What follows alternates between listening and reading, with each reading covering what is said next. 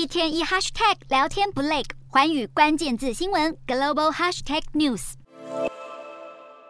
整齐编列的机队划过天际，第十四届中国航展八日在广东珠海正式开幕，由中国空军八一和红鹰两支飞行队伍的表演拉开序幕。多款新旧机型都预计在航展上集中亮相。由于中国军队近期在台海周边的武力威胁加剧，也让这次的航展内容特别引起各界关注。这次中国航展的看点，除了歼十六和攻击二无人机等多款机型陆续登场，另外还包括双二零飞机的全方位展示，也就是新一代加油机运油二零是首次进行空中飞行展示，与歼二零、歼十六、歼十 C 等空军三剑客展开了空中加油训练。而中国自主研发的明星战机歼二零也是首次在珠海进行展示。除了多款机型的飞行展示，无人装备也是这次航展的重要看点之一，包括无侦十电子无人机翼龙三等，都是首次亮相的无人机型号。至于同样是首次展出的 SLC 十八雷达，也备受瞩目。这款雷达主要可用来执行空间目标的监视任务，并同时具备针对低轨卫星的追踪和测量功能，能够在大范围空域内对低轨目标进行全天候的探测。